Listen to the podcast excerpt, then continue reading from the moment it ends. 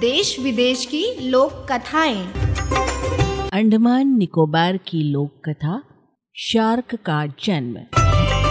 वाचक स्वर मीनू सिंह। काफ़ी पुरानी बात है। निकोबार में तामुलू और फुको नाम के दो गाँवों के बीच टोसलो नाम का एक गाँव था। टोसलो के लोग जन्म से ही जंगली और खूंखार थे। दूसरे गाँव के किसी आदमी पर या किसी अन्य अनजान आदमी पर उनकी नज़र पड़ जाती तो वे उस पर हमला बोल देते और जब तक उसे मार ना गिराते, चैन न लेते। पड़ोस के दोनों गाँवों के लोग टोसलो वालों से हमेशा डरे रहते थे। वे कभी भी उस गाँव के बीच से गुजरने की हिम्मत नहीं करते थे। उधर से गुजरने का अर्थ था मौत। अंततः दोनों पड़ोसी गाँव वालों ने मिलकर टोसलो पर आक्रमण कर दिया और उनको उनके गाँव से बाहर खदेड़ दिया। खदेड़े जाकर टोसलो वाले चौकबाग नामक जगह पर पहुँच गए। वे वहाँ रहने लगे, परंतु अपना जंगलीपन न छोड़ पाए। उनका नया गाँव चौकबाग टिप टॉप नामक गाँव से अधिक दूर नहीं था।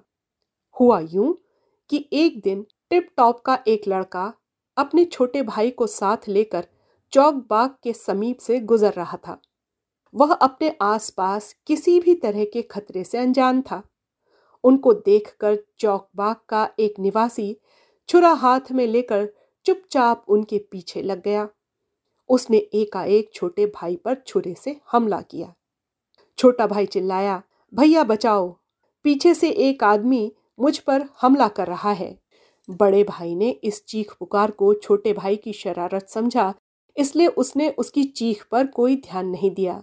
कुछ ही पल बाद चौक बाग वाले ने छोटे भाई पर पुनः हमला किया। लड़का बुरी तरह चीखा, चिल्लाया और बेहोश होकर नीचे गिर गया। उसके गिरते ही चौक बाग वाले ने उसका सिर काट डाला। लड़का मर गया।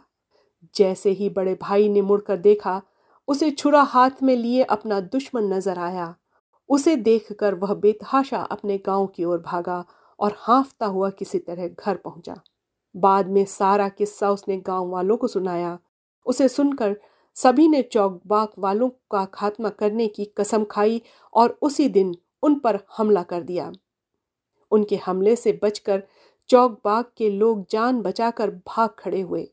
कुछ मर गए और बाकी समुद्र में जा कूदे। वे फिर कभी वापस नहीं आए।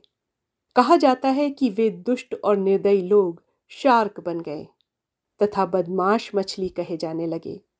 आज भी वे पहले जितने ही दुष्ट और निर्दयी हैं आदमी को समुद्र में देखते ही वे उस पर हमला करते हैं शायद पुरानी दुश्मनी का बदला लेने के लिए।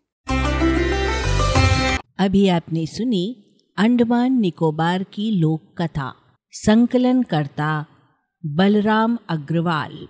ऑडियो प्रस्तुति रेडियो अर्पा।